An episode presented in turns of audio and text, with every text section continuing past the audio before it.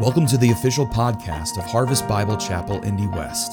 Our desire is to make authentic disciples of Christ who worship Him, walk with Him, and work for Him.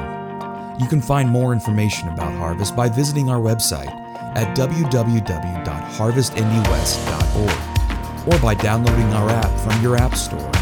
We pray today's podcast will encourage your pursuit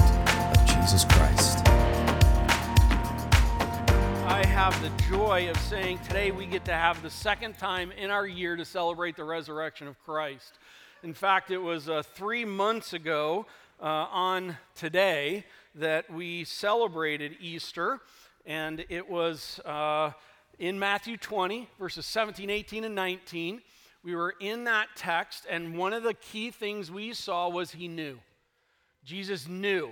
It was weeks, it was time before actual activities of what was going to take place in Jerusalem, his, uh, his being condemned, his being taken, condemned, his being crucified, all of that he knew in advance.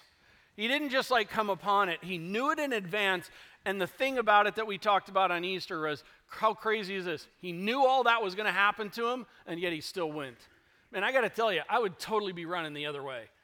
I am that much of a sissy, fully admitted on the table when you knew all that was going to be coming all the way to crucifixion, and yet he headed straight into that fire.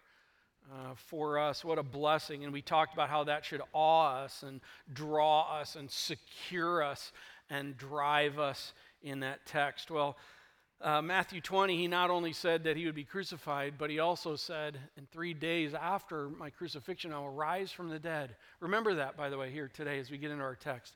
He told his peeps, he told them that he was going to rise three days after. And that was the fifth time in the book of Matthew that, that uh, uh, Jesus had communicated that. Don't forget it. Remember that with what's going. Uh, if you haven't already, open your Bibles to Matthew 27. We're going to be there here in just a couple minutes. Um, one other thing about that um, Easter Sunday that correlates into today is I gave uh, two quotes on that Sunday. One was from William Bernbach the award winning creative advertising uh, director of the 60s and 70s, which I'm sure everybody's familiar with. Uh, but he made the statement that you're probably somewhat familiar with, and that statement was audience, audience familiarity breeds apathy. Audience familiarity breeds apathy. I also noted uh, William Hazlitt, a great critic and essayist, some 200 years before uh, Bernbach, made a similar statement where he had the idea where he said, familiarity takes off the edge of admiration. And here we come in, so it's one of these things where I addressed Easter with these quotes, and I said, We have a familiarity with the resurrection, Jesus rising from the dead. In some shape, manner, or form, you have heard that Jesus is being is said in the Bible to have risen from the dead. And, and that familiarity gets in our way at times. And so I had the challenge then, and I have the challenge again because we're in Matthew 27, where it is actually Jesus rises from the dead as we see today. So it's kind of like, man, I'm telling you, as a preacher, it's one of these things where it's like, how glorious. I get to preach about the resurrection of Christ. And yet, what a challenge because everybody has familiarity with this and we don't fully grasp the grandness of it. So, what do I do? What do I do? What do I do? Two things come to mind. One is Doug just preach the text. Just preach God's word because that's what it's about. The Spirit of God uses the word of God to change life. So we're going to do that. Another thing that comes to mind is as we're coming to the end of this study through the book of Matthew, is if I can just take a few minutes, kind of, if you will, maybe for a Bible study moment here. Um, and that's this. I think oftentimes people look at the four Gospels and they read them more like they're Sherlock Holmes or Columbo. That just dated me. Uh, we like watching Columbo. Um, Columbo, or like you're a police detective, and there's this concept in, in, studying the Gospels called harmonization. And that means you take the four Gospels and you put the full of those, the accounts provided in them, and you harmonize the movement of the whole. And that's a wonderful study to do and a really cool thing to do. But, but one of the things that's so wonderful about just staying with one of the Gospels is that there's a thing that is called authorial intent. And God moved individuals along. The Spirit of God used individuals to pen down His words. And in the moving of that, God has allowed these individuals to kind of come at it from a certain angle, if you will, to tell their account. It's, so it's not just one telling of the life of Christ. We have four tellings of the life of Christ. And the four tellings of the life of Christ in all of that means that they're written by four different unique authors, written to four different unique audiences writing four different unique accounts, and each of them have a unique emphasis that they are looking at the text. And, so, in this, effect, let, let me kind of point this out. Uh, uh, John includes Nicodemus assisting Joseph of Arimathea, as we will see today, in, in, in getting Christ, in the, the, the crucified Christ into the tomb, but Matthew says nothing about that. You have Mark and John tell us that the ladies brought spices to the tomb. But Matthew doesn't say anything about that. You have Mark tells us that Peter was at the tomb. Uh, Matthew again has nothing about that. Uh, Mark speaks of the ladies asking how they will get and open the tomb. Matthew doesn't say anything about that. Uh, here's one in recent years that has kind of become an interesting discussion. Matthew states one angel at the tomb. Uh, uh, Mark states a young man at the tomb. Luke notes two men stood by them in dazzling apparel. John uh, says Mary saw two angels in white sitting where the body of Jesus laid. And people go conflicting information. In fact, books have been written on this, kind of coming out and, and saying, listen, they're not consistent in what they tell you. Uh, I would say this I think they are fully able to be harmonized together in it all if you really look at the unfolding of what's being told in all of them. But it's also forgetting that we have four unique tellings of the accounts of Christ, and that is a good thing. That's a blessed thing. So, why am I saying all this? Because today, in the 11 years of our history as a church, this is the first Sunday that we get to see the resurrection of Christ in the book of Matthew. I think that's exciting.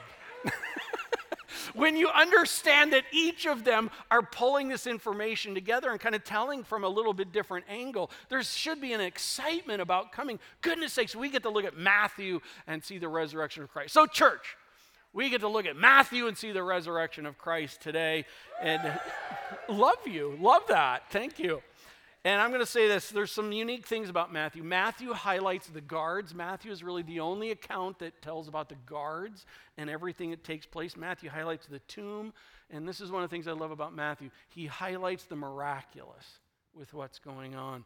So we're going to dive in. Uh, so, no apathy, no low admiration today. We get to study Matthew and see the resurrection of Christ. So, we're in chapter 27. We'll be going into chapter 28. I've got it laid out here four movements, I think, that go through Matthew. Uh, one words I've used for each of those entombed, secured, raised, bribed. Let's go there and let me ask for God's help in this. Lord, this is all about you.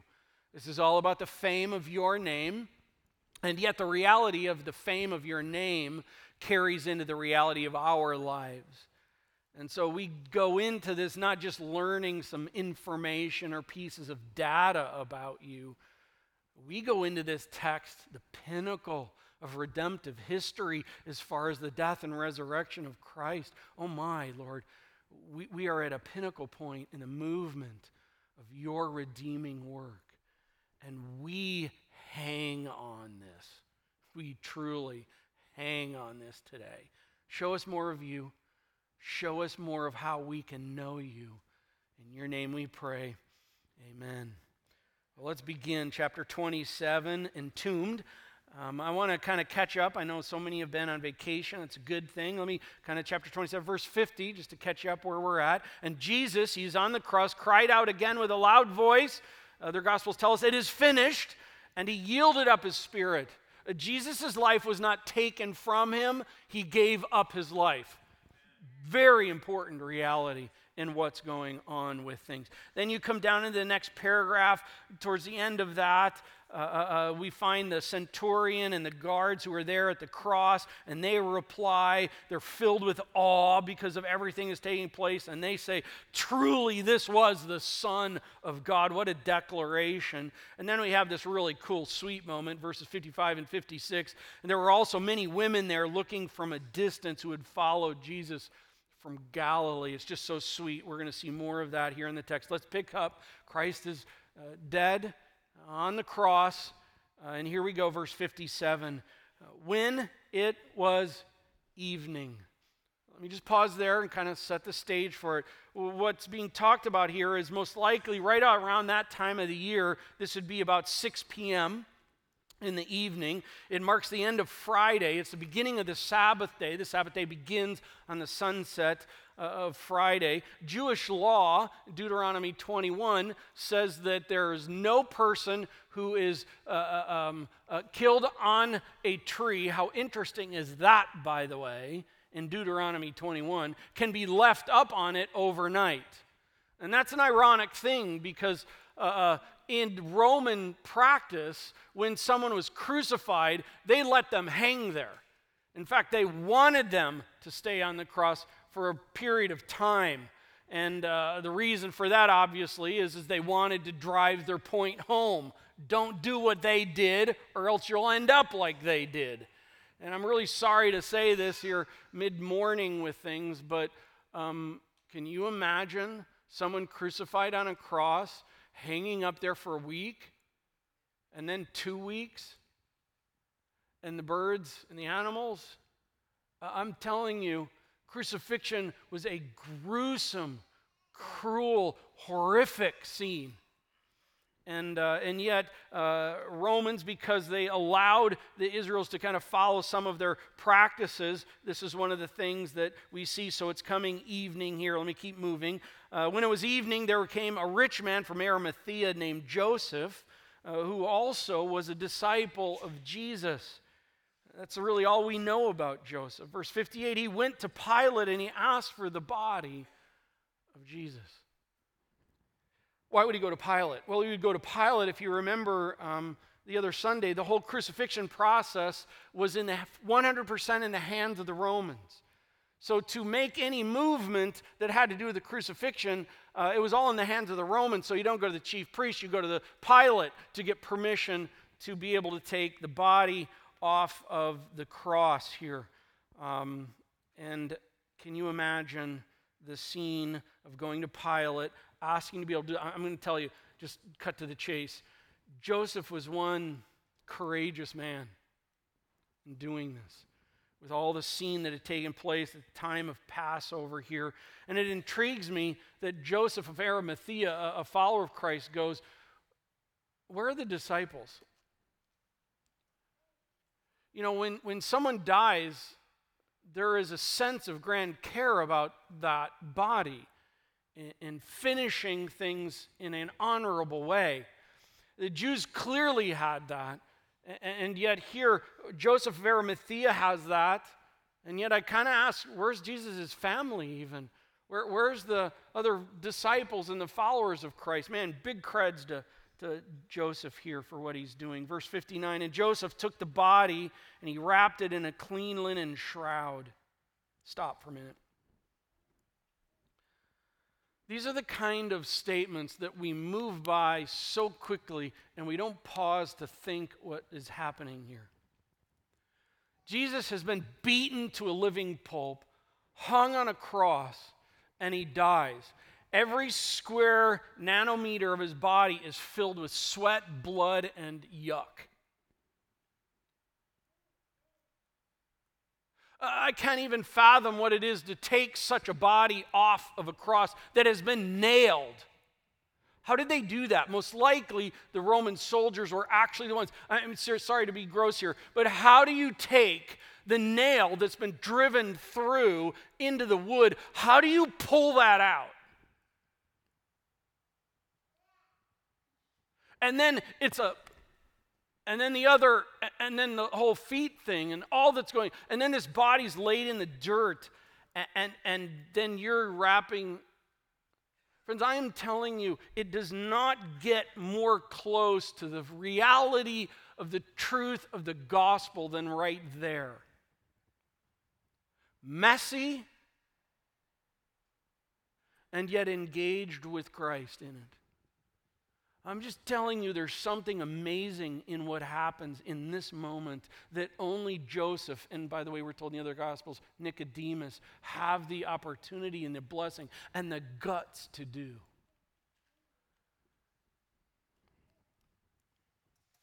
And Joseph took the body and wrapped it in a clean linen shroud and laid it in his tomb, in his own new tomb, which he had cut in the rock. He rolled a great stone to the entrance of the tomb and went away. Mary Magdalene and the other Mary were there, sitting opposite the tomb. How sweet is that? body is taken down, wrapped, taken, put into, Joseph has a tomb put in there.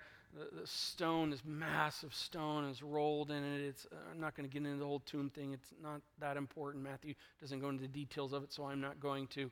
I'm going to get into what Matthew does. And what Matthew says is then you've got these two Marys who are just sitting at the tomb looking at it.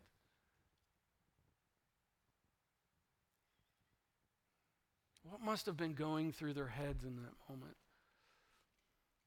They're reflecting on what's happened, the stunned in what's taking place, the what, what do we even do now? By the way, it was against Roman law to, um, to mourn the death of one that was crucified. So I'm also going to add to this it was most likely silent in this moment for them.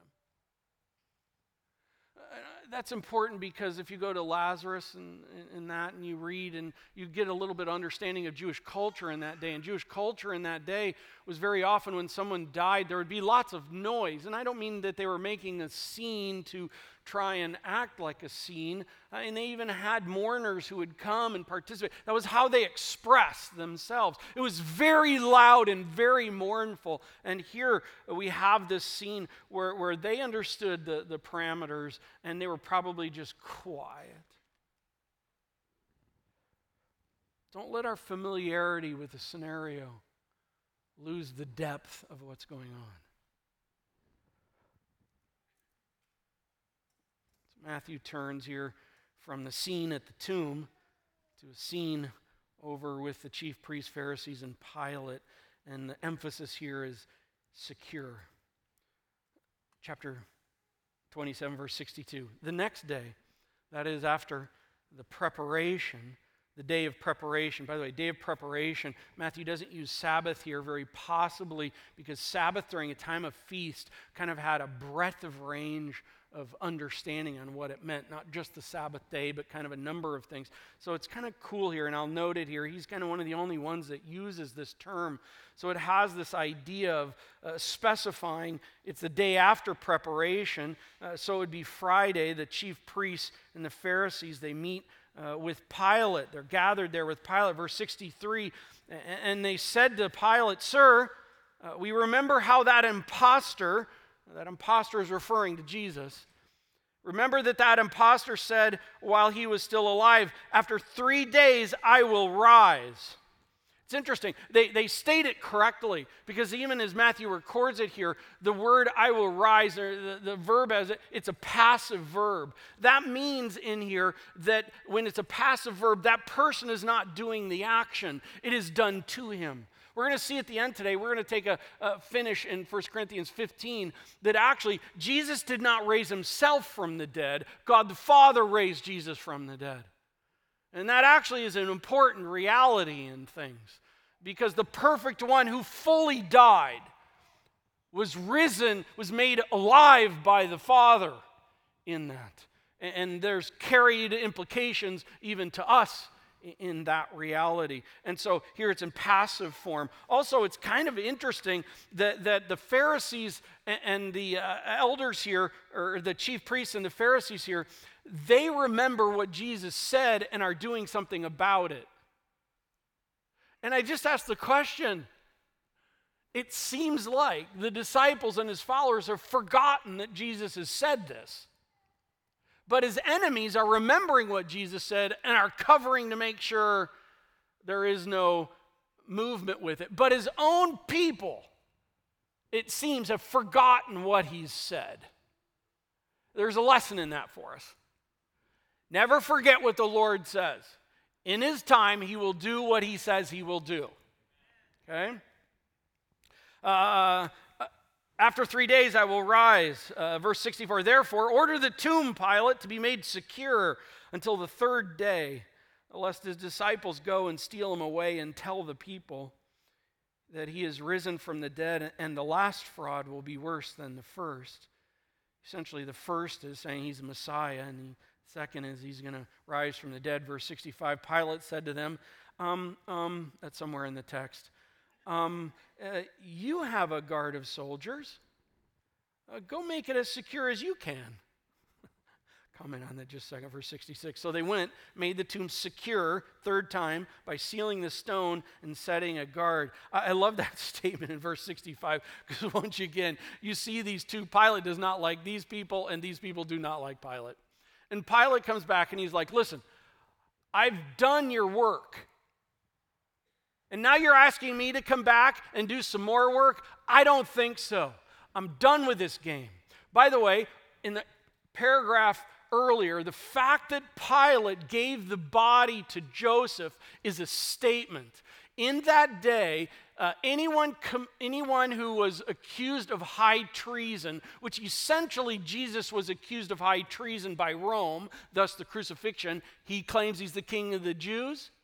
High treason statement. Pilate is saying you can take him down. In that day, anyone accused of high treason was not allowed to be buried.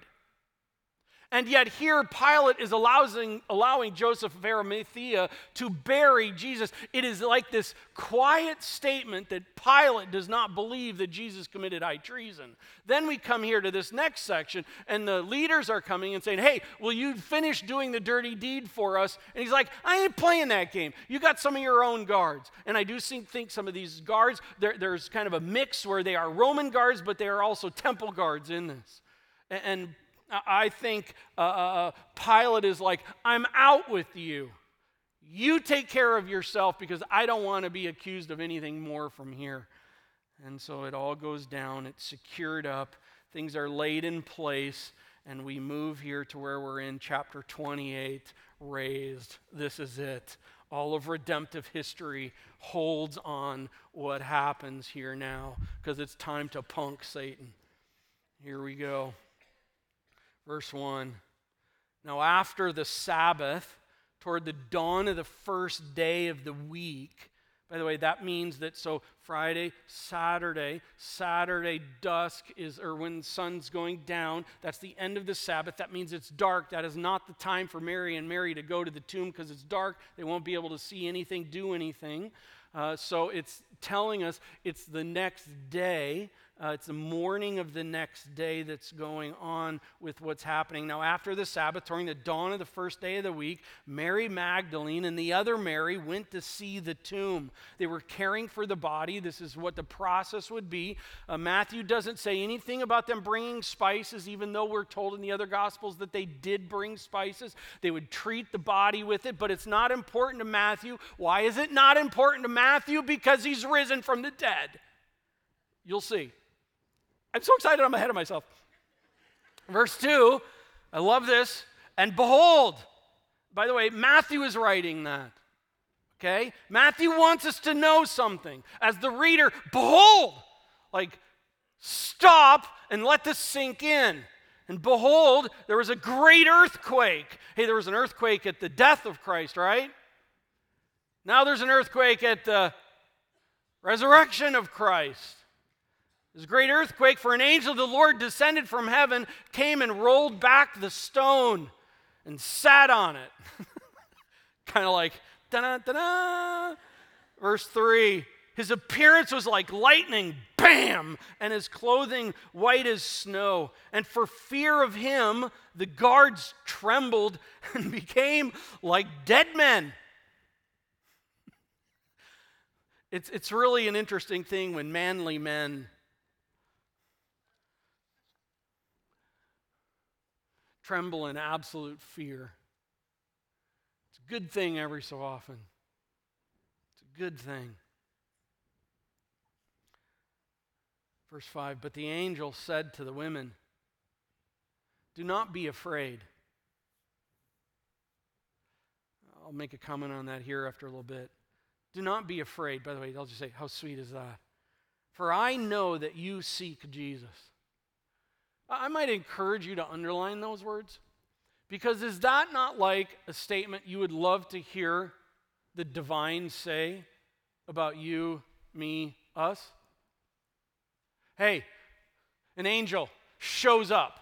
Hasn't happened in my life yet, but it would be cool.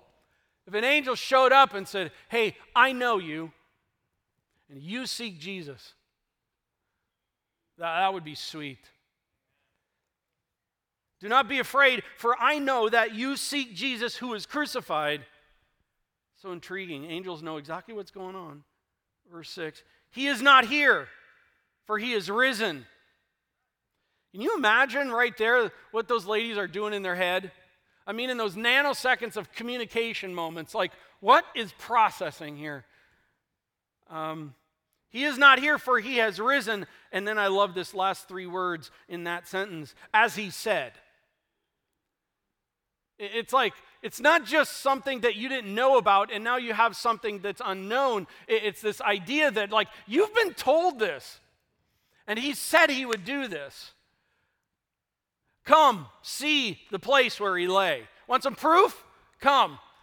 By the way, the moving of the stone at the front of the tomb is not so much about Jesus having to walk out. He could have just like gone through the stone. Okay? It's more about access in. The moving of the front stone is not, Jesus didn't have to walk out because we're going to see later, or if you look later in, in, the text of it, I mean, he can go through walls. If he can do that, he can like go through the, what's the word? Stone door. A- and it's more about access in. And so the stone has been moved, and so he's like sitting on there. He's like, take a look. By the way, the gospel is not just about words, it's also about proof. Come and see where he lay. Oh, by the way, and then go quickly and tell his disciple that he is risen from the dead. And behold, he is going before you to Galilee. Uh, there you will see him. See, I have told you. So cool with what's happening here. Uh, verse 8 And so they departed quickly from the tomb with fear and great joy. I, I, get the whole great joy thing, but I'm actually more intrigued with the with fear statement. You know, in Revelation 1, when the Apostle John uh, sees uh, the resurrected, glorified, magnified Jesus Christ, he falls face down thinking he's going to die. And I think that's the kind of idea here. They know, these two women know, that something has just taken place that is so mind blowing, that is so miraculous, that is so uh, heavenly of, of God, that an angel is here and talking to us and showing us this kind of stuff. That it's not just like, yeah, he's alive. I think it's like, yeah, he's alive, and oh my word. Th- th- this is like something big that God is at work doing. Uh, fear and uh, um, joy. And they ran to tell his disciples, verse 9. And behold, Jesus met them. I think this is met Mary and Mary, and said, Greetings. I, I, I think Matthew was looking at his piece of paper and his papyrus, and he's like, Man, I don't have a lot of room left, so I just got to say this quick. Because it's like, I don't think Jesus is like, Greetings. I mean, it just seems so like non climactic, right? And, uh, and yet, in it, he's trying to give the idea clearly Jesus did in it. Uh, and they came up and they took hold of his feet and they worshiped him. How wonderful is that? They go face down and they worship him. And then Jesus said to them, Do not be afraid. Second time. The angel said that. Jesus said that. Jesus says that again in Revelation chapter 1 to John when he thinks he's going to die. Takes his right hand, puts it on John's shoulder, and he says, John, do not be afraid. By the way, if you know Christ as your Savior, when the day comes to where you stand before God, that is the reception. I think it is going to be so mind blowing that there is going to be a John, Apostle John, Revelation 1, and kind of what these women are experiencing and all this reality to it. It's like, oh, I had no idea it was this awesome, this big, this cool. And, and yet in it, no, no, no, you're mine. Don't be afraid. I'm not here to crush you. I love you. Wonderful. Do not be afraid. Go and tell my brothers to go to Galilee. And I don't think this is just the, the remaining disciples. I think this is, has to do with kind of the whole brothers and sisters and the broader spectrum who've been followers of Christ. And there they will see me. Jesus had predicted, prophesied that he would do that. How cool is all this? By the way, three times in these first eight verses in chapter 28 is the statement, Behold. Matthew tells the reader, Behold, behold. And then we're also told that the angel says, Behold. There's a principle out of this. It's not just know the story, it's go beyond the knowledge of the story. And that's why I'm trying today, and even through this, I think as our culture, we are becoming more and more biblical illiterate. And, and we, we are losing the depth of Scripture and we are losing the beholding of it. We know some information to fill in the blank spots and we just want like a little tap on the shoulder to feel good about ourselves. But instead, this is so deep. I could say this behold this. This is bigger than all the money in the world you could get. This is bigger than any kind of thing you could accomplish. This is about eternity. This is about relationship with God. This is the grandest thing ever that He has come, the second person He has come, put His feet on the ground on earth and to do for us what we deserve, but we couldn't do for ourselves. He did for us, and He made the provision for relationship with Him forever, friends. Behold it. And the struggle that we, every one of us, have, including me for sure, is the beholding every day.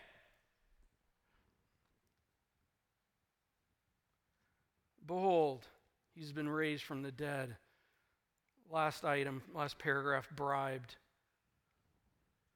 While they were going, behold, some of the guard went into the city and told the chief priests all that had taken place. By the way, I, I, think this is one of the reasons why I think these are temple guards. We're kind of associated with Roman guards. I don't think Roman, pure Roman guards under the direct authority of Pilate would be going to the chief priests at this point. But they go to the chief priests, uh, and, and uh, verse 12, and, and when they had assembled with the elders and taken counsel, in other words, they connived, uh, they gave a sufficient sum of money to the soldiers and said, uh, Tell people his disciples came by night, stole him away while he was asleep. And if this comes to the governor's ear, uh, we will satisfy him and keep you out of trouble. So they took the money and did as they were directed. And this story has been spread among the Jews to this day. It's interesting. This is why uh, Matthew uniquely provides us this information about the guards and the other gospels don't.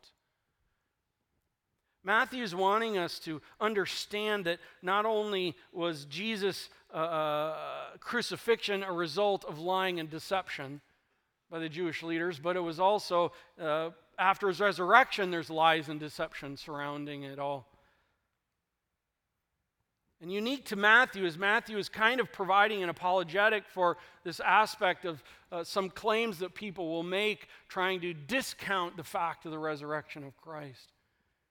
Here he makes a stolen corpse theory, as it's kind of called, uh, that Matthew uniquely tells us that uh, they are that they made this understanding that there's a concoction that no no here's here's how it happened. the disciples at night went over with these soldiers guarding the tomb, and they happened to be asleep. By the way, dereliction of duty and basically is suicide.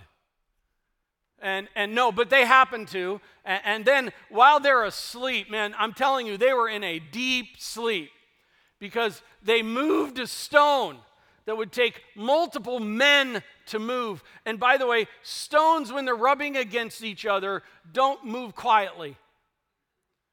Okay? And they move the stone and then they go and they get Jesus. Oh, and then they move it back.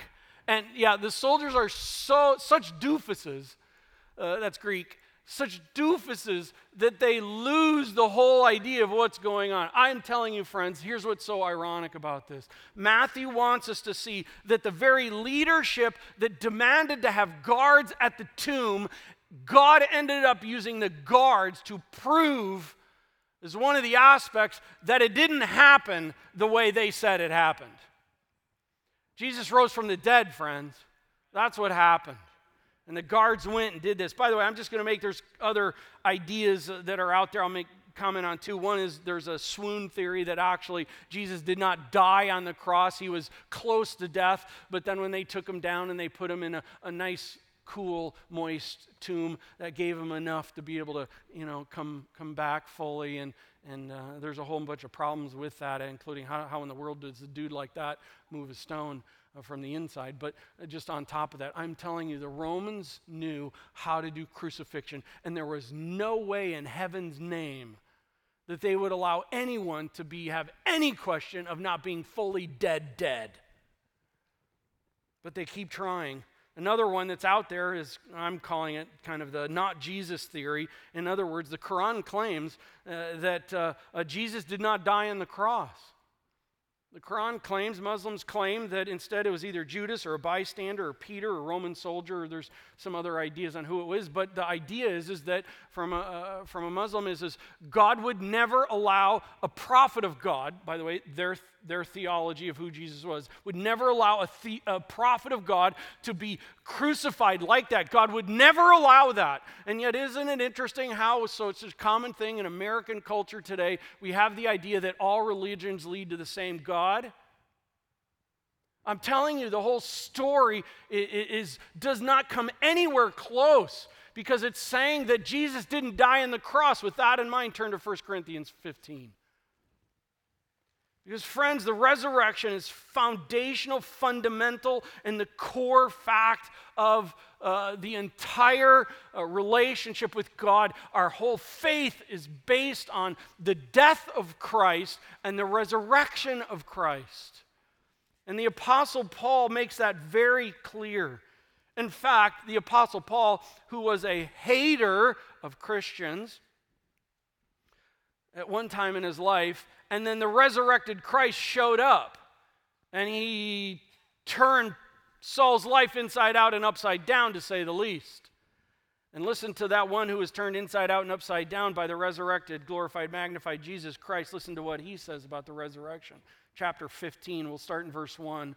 Now I would remind you, brothers and sisters, of the gospel I preached to you, which you received, in which you stand Go down to middle verse 3 that Christ died for our sins in accordance. By the way, Christ died, not someone else in his place.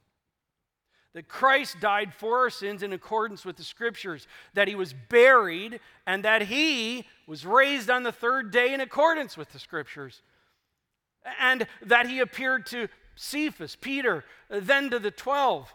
And then he appeared to more than 500 brothers at one time, most of whom are still alive, though some have fallen asleep. Verse 7 And then he appeared to James, then to all the apostles. Last of all, as to one untimely born, uh, born he appeared also to me. Paul's kind of making a shot at himself in that. And he even appeared to me. Can you get a load of that? Verse 12. Now remember, Paul was a lawyer. Love you, lawyers but you don't write in human manners that the rest of us can understand. Okay? So follow along. Paul was a lawyer in his pre vocational ministry career. Verse 12. Now, if Christ is proclaimed as raised from the dead, how can some of you say that there is no resurrection of the dead? But if there is no resurrection of the dead, in other words, if there is no life after death, then not even Christ has been raised. And if Christ has not been raised, then our preaching, then our proclamation, it is in vain. Oh, and, and your faith is in vain. We are even found to be misrepresenting God because we testified about God that He raised Christ. By the way, do you see that before passive verb? God the Father raised God the Son from the dead. Because we, we testify uh, about God that He raised Christ, whom He did not raise, if it is true that the dead are not raised. Verse 16, for if the dead are not raised, not even Christ has been raised. And if Christ has not been raised, your faith is futile. He's repeating himself, and you are still in your sins. Then those who have fallen asleep in Christ have perished. If in Christ we have hope in this life only. In other words, friends, if we're doing this whole gig that we're doing together and, and there is no resurrection and there is no life after death, Paul is saying, we of all people are most to be pitied. Verse 20, one of the most amazing buts in all of Scripture. But, in fact, Christ has been risen from the dead. Period. Friends, why is that important? Because the fact of Christ having risen from the dead, it means there is life after death. That's a big deal. By the way, the fact of Christ having risen from the dead confirms that what we are talking about and what this says is the real deal. This is not a game. This is not fake. This is not just some kind of crutch. The fact that Christ has risen from the dead means that everything that we believe from Scripture is true and right. The fact of Christ having risen from the dead means that there is availability for the forgiveness of sins and direct relationship with God through the Son. And if you take out the resurrection, all that goes. So I say this Behold, there is life after death. And I say this Behold, what we are proclaiming is true. And behold, there is forgiveness for sin. And behold, there is one who has come in our place, paid the price, and risen from the dead. And he says, To all who would receive me, I, you will be my child. At seven years old, after hearing John 3:16 from my parents probably a hundred times, at a church we visited one Sunday, for some reason that Sunday, John 3:16 jumped off the page to me. For God so loved the world that he gave his only begotten son that whosoever would believe in him will have eternal life. And I remember at seven years old, having heard that a number of times, for some reason, that Sunday, everything changed because I realized I was a sinner separated from God as a seven year old. And I didn't want that. All I knew, all I knew was I wanted to be able to have a relationship with this God who created me and has provided the opportunity for me to be his child. And so it was standing between between a drinking fountain and the bathroom door waiting for my parents to come out of a Sunday school class. It was there that I remember driving the stake in the ground and saying, God, I'm a sinner. I want Christ as my Savior, and I want to do life with you. My whole life was changed in that moment, and I didn't even know it. Have you done that? Whether you're seven years old or 77 years old or 107. I don't think anyone's 107 in here. But if you are, cool. the Lord loves you. He has died and risen from the dead to conquer sin and make relationship with Him available. As many as who receive Him, to them He gave the right to become children God. If you've never done that, you need to get with someone, come up front after the service, and people will be up here. We'd love to talk with you about that. If you know Christ as your Savior, do not fear. He's risen from the dead. They knew Jesus. May that be our declaration. Lord, thank you for who you are and what you have done and how awesome you are. We hold you high. We lift your name. As the worship team comes and closes in this song, I just pray that this would continue as a, as, as a prayer of our hearts unto you. The fact that you have risen from the dead is not just some kind of story. It is not just some kind of account that we learn and we recite as some passing class type of thing. It is about true relationship with you made available because of your death and your resurrection. And so we hold to you, we cling to you, call out to you, we worship you, we awe you. And Lord, I pray that as we now sing, that this prayer would continue of a declaration of who you are and what you've done. In Christ's name, amen.